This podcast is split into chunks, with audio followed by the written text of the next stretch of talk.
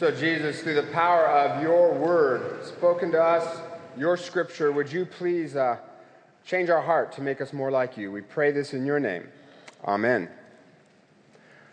Let me start with a question How many of you have ever Googled your own name?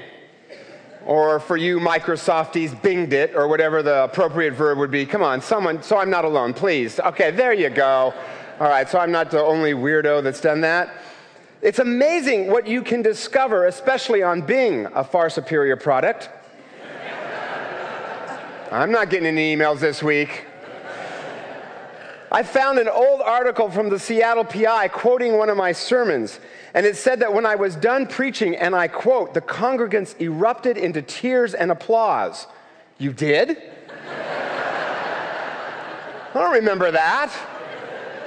I certainly hope it's true because that would make me feel very important and very significant, which is something we all want, right? We all want to feel like we matter like we have worth. I mean, isn't that part of what Mother's Day is for? To make our moms feel loved and cared for for everything they've done.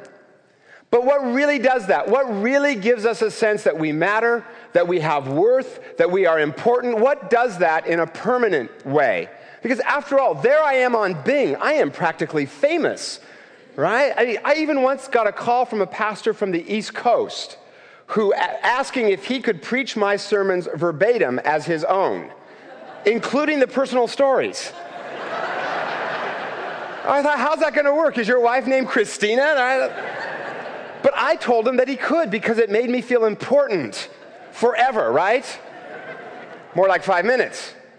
So, what makes us feel valued? What makes us feel valuable? What makes us feel like we have worth and significance in a way that lasts? Because we all want it. The story we read today about the conversion of Saul who changes his name and becomes the Apostle Paul, gives us some hints. Now, the Apostle Paul is arguably the most important person in history aside from Jesus. He spread Christianity around the Mediterranean, from there to the rest of the world, which led eventually to the rise of Europe, hospitals, universities, the Industrial Revolution, and reality TV. Paul is very important. I'm not going to talk about him.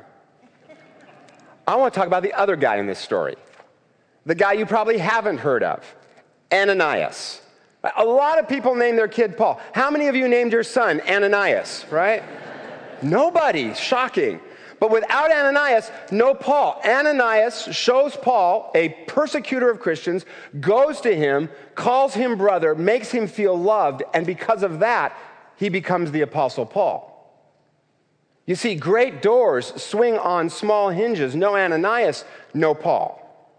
Ananias had a huge impact. But more than that, Ananias felt significant. He heard Jesus personally give him a task that only Ananias could do, and he got to be part of changing the world through one tiny, small act of faithfulness because great doors swing on small hinges. Both of those things, hearing from Jesus and being part of changing someone's life, that's what makes us feel significant. You know, our culture says that what you need is if you're famous, if you have prestigious job or wealth, then you'll feel important because folks, well, well, they'll think you're important, they'll be impressed. So we work real hard to get those things, but it doesn't last, does it?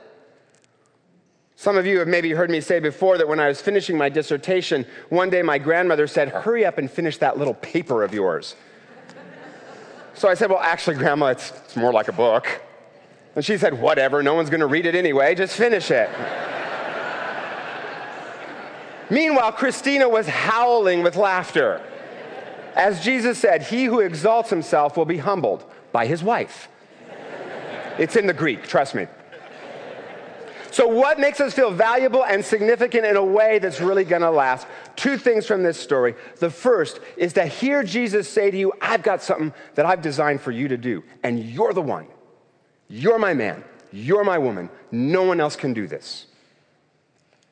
Ananias got a personalized call from Jesus to do something that nobody else could do as well. And when you hear Jesus, who is the God of the universe, say, I've got something I want you and nobody else to do, it makes you feel like the most important person in the world.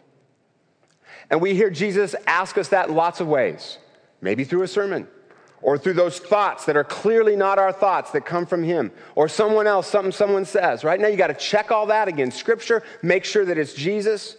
But when it is, and you hear Him say, I've got something that I want you to do, that makes you feel profoundly significant. This week, will you just take a little bit of time to listen, not just talk at Jesus, listen. Lord, is there something you want me to be doing? Because it'll make you feel significant, not to add one more thing to your plate, it'll make you feel like you matter. One way to do that would be to come this Tuesday, 7 o'clock, upper campus. We're going to worship, we're going to celebrate, and we're going to pray for the east side. Some of us are also going to be fasting that day for God's power to be released. On the east side, you can join us in that if you want as well.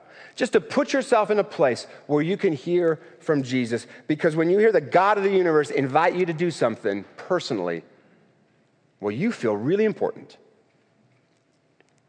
Second thing that makes us feel like we matter and that gives us joy and significance is when Jesus uses us to transform someone's life. And it doesn't have to be some huge thing we do either. Ananias transforms Paul's life, and Paul changed history. But he got there, Paul got there, because Ananias was willing to do one small thing just go and be a personal presence, put his hand on Paul's shoulder, and say, Brother Saul. So much depends upon that hand on that shoulder. The future of Christianity, the fate of the world on that one small act of personal touch. Everything depends on it. You see, great doors swing on small hinges. Do you believe that the most personal touch you can give, maybe it's unseen, unsung, can literally lead to a chain of events that could change lives? Great doors swing on small hinges. Saul becomes the Apostle Paul only through Ananias' love. And that could not have been easy to do. Paul persecuted Christians. That's why in the passage you'll notice Jesus says, Go to Paul, and you kind of hear Ananias go, basically, he says, Um. FYI, Lord, he kills Christians for a living. Funny, I thought you heard, I thought I heard you say go to him. I heard that wrong, right, Lord? And Jesus goes, No, go. Being used by Jesus to transform lives, yes, it gives us a sense of worth and significance and joy, but it is hard. Truth in advertising, it can be hard. As I've shared with you before, my wife wrote a book last year. And it's a very Christian book with a profoundly redemptive ending. But one of the characters is an at risk teen who talks and acts like an at risk teen. Well, no secular publisher would touch it because it was too Christian, and no Christian publisher would touch it because of the at risk teen parts. So Christina published it herself. Well, as she was researching, she found a website for a Christian publisher that said that their, that, that their books could contain none of the following things no cussing, no smoking, no dancing. You know, just this long list of things that couldn't be in the book. You know, the Christian team cheer we don't drink, we don't chew, we don't go with girls who do. Yay, team, right? Boy, I want to be part of that team. And then at the end of the list, this long list, it said, or anything else that might leave a residue, whatever that is, right? So Christina asked me, Does my book leave a residue? And I said, Oh, yeah. But in a good way, honey, right? A good residue. And just by the way, she's written a sequel, which is out in two weeks, and it's even better than the first. And yes, that's a shameless plug, but it's Mother's Day, and that was part of her present.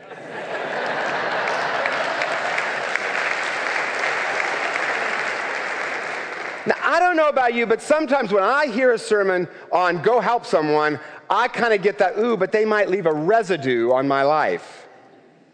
Or I'm too busy getting accolades, racking up accomplishments to impress other people so I'll feel important.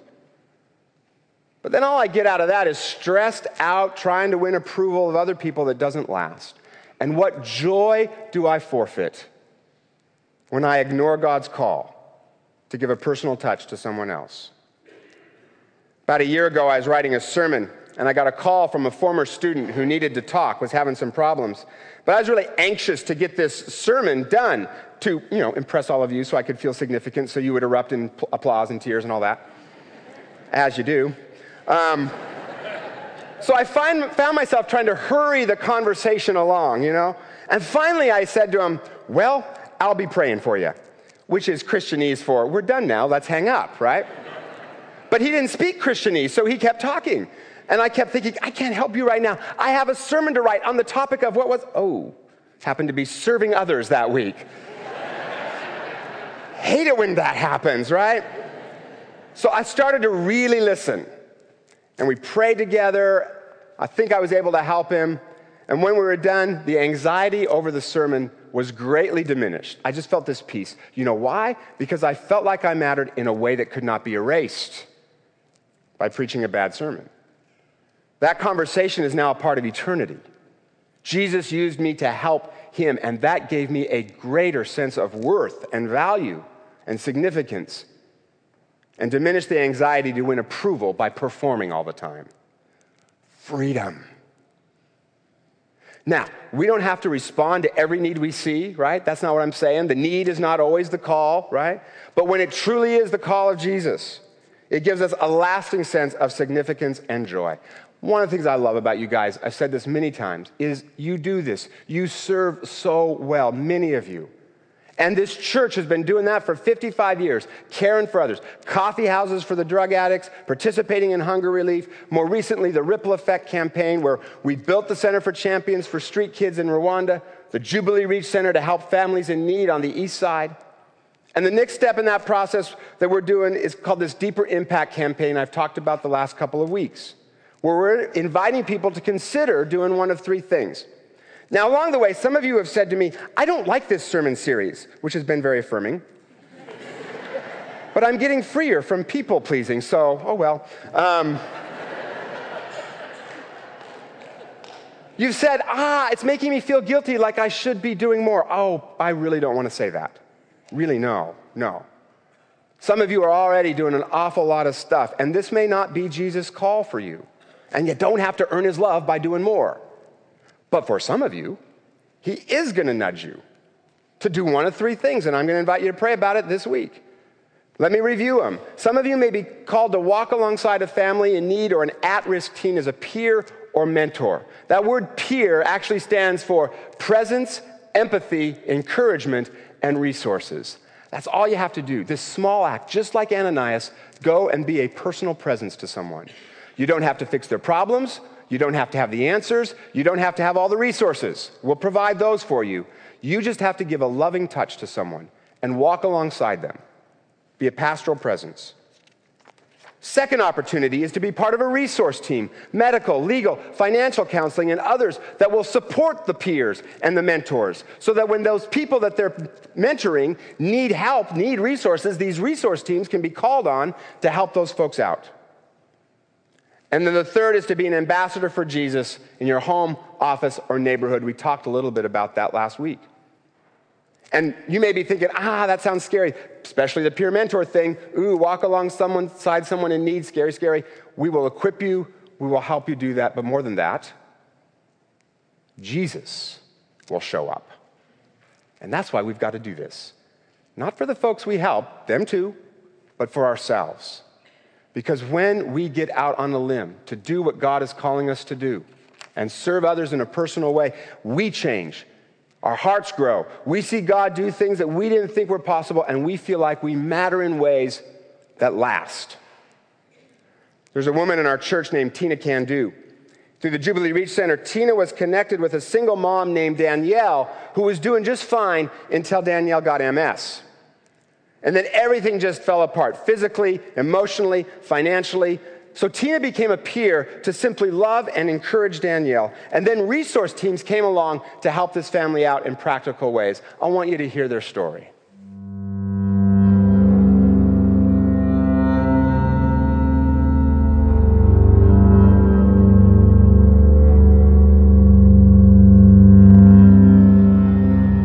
Danielle Falkowski was a single mom who was getting along fine, but then one day she was diagnosed with multiple sclerosis.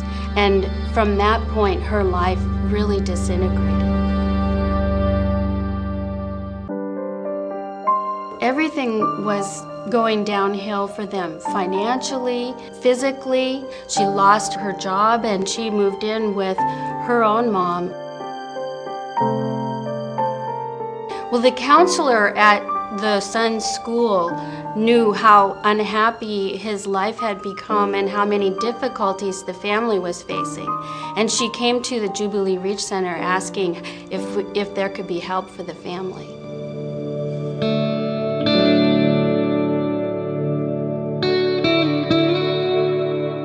the Jubilee Reach Center has a program called Community Caregiving. The goal of the program is to come alongside families who are in deep needs or gone through a crisis.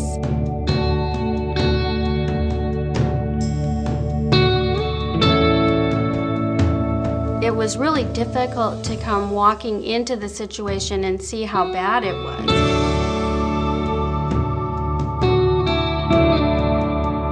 I'm just one person, and I know God has a solution, but it's bigger than I can do. And then God provided answers through all the people that came alongside and helped.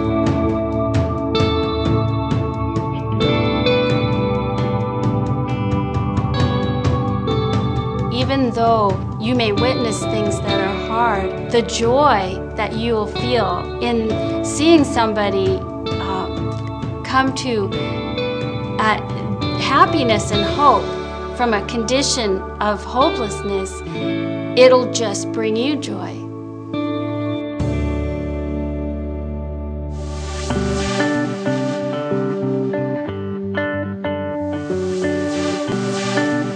In Bellevue, we can feel like our financial picture or our looks or something like that is what gives us worth.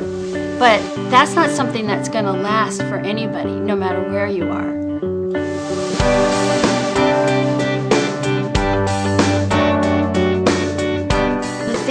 Last are relationships and love.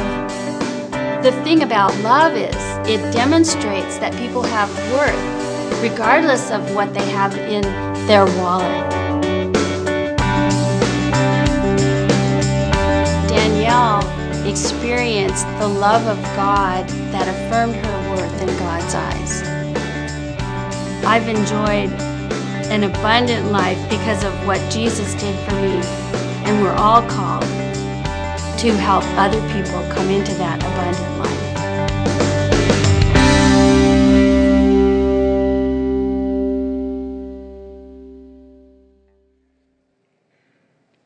Tina will probably never get her name in the paper because of what she did for Danielle Falkowski. She'll probably never be celebrated publicly, but she made a huge difference by one small act of faithfulness, by going alongside a woman in need and then connecting her to the resource teams that could help them out practically and simply show the love of Jesus to this woman. It wasn't easy. But the payoff Tina got was she got to see God do miracles. I love what she said. I didn't have the answers. I didn't know where they're going to come from, but God had the answers and I saw him show up. And Tina got to be part of transforming Danielle's life so that Danielle now knows that there's a God who loves her. And in talking with Tina, I know she got way more out of that than she ever gave out. And I love what she said at the end. We base our worth on things that don't last, but what lasts is love and relationships. So will you pray about this? Will you just pray, Jesus, what do you, how do you want me to be part of your rescue operation? Many of you are already doing it. Maybe it's just to keep doing the same, maybe it's something different. Jesus has already nudged bunches of you to do this deeper impact thing, and he's going to nudge others of you. Some of you will be goers, the rest, you're going to be senders and pray for the people who sign up to do this.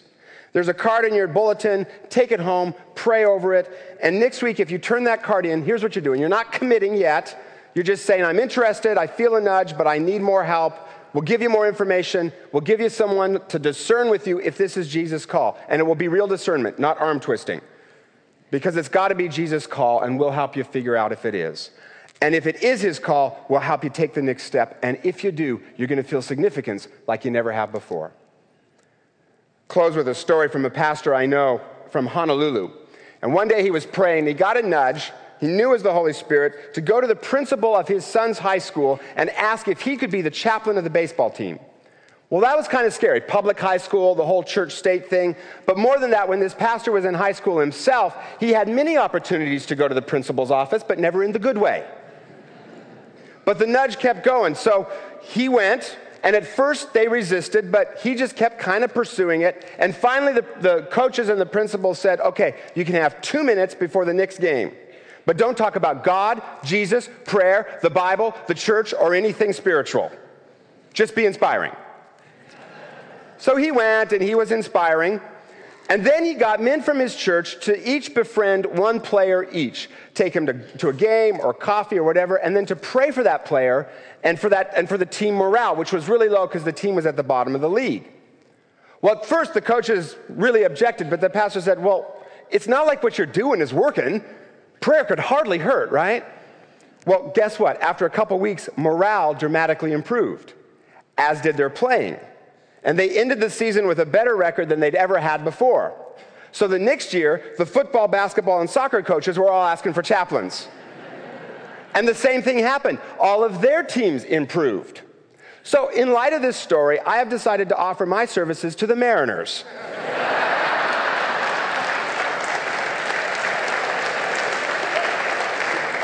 because somebody has to, right? Well, then this pastor's son said to him, Dad, my high school is a wreck. It is filled with crime and drugs and gangs. Dad, I want you to get every kid in my high school someone to pray for them. So this pastor called a bunch of other pastors. They got 18 churches together. Every kid in that high school had someone praying for them and occasionally taking them to coffee and being a presence in their life. Well, they kicked the whole thing off with this big rally where they worshiped and they prayed, just like we're going to do on Tuesday night here, and prayed for Jesus' healing. The next day, the top three drug dealers in that school were arrested. That had never happened before. Cops had been trying for years to get them, but their friends had always protected them. Then, over the next year, crime in that school dropped 50%, while test scores and graduations went way up. So now a lot of other high schools in Honolulu are asking to have churches pray for them. Public high schools asking the church, will you pray for us? Folks from New Jersey have been calling to find out what they've done to turn things around so dramatically. And when the pastor says, Well, we prayed, they say, No, no, no, no. What government programs? What, you know? He goes, Jesus did it. No, it can't be that. No, Jesus did it, right? He's ignited this mini revival. It is a big deal. But it started because of his one small act of faithfulness to be a loving presence for some high school students and simply to pray for him. And behind him is an army of Ananiases or Ananii or whatever that would be. Folks whose names nobody are ever going to know. They'll never be credited with starting a revival, but they are having a deep impact behind the scenes by praying and being a presence in people's lives. Great doors swing on small hinges. And big things come when we do small acts of love in Jesus' name. You can change a whole community. And we find a sense of worth that can never be taken away when the next deal goes south, or the boss is on our case, or the stock market goes down for who knows what reason. So, where might Jesus be calling you to be part of his rescue mission? Maybe it's in your home, your office, your neighborhood, or maybe it's this deeper impact thing. And what you respond, even if you don't know where it's going, even if it's hard, knowing that if it is His call, it will give you joy and you will be a hinge upon which some great door will swing. And you will never doubt that you are significant again. Jesus, thank you. You could have done it all on your own, but you invite us to be part of your rescue mission and ask, Lord, that you would speak to each one of us. What is that for each one of us is different for everyone in the room. Call us to the thing you want. And Lord, we do pray for the east side, Bellevue, Kirkland, Issaquah, Redmond, and beyond, that you would heal our community and bring your kingdom. And Lord, make us part of it. We pray this in your name, Jesus. Amen.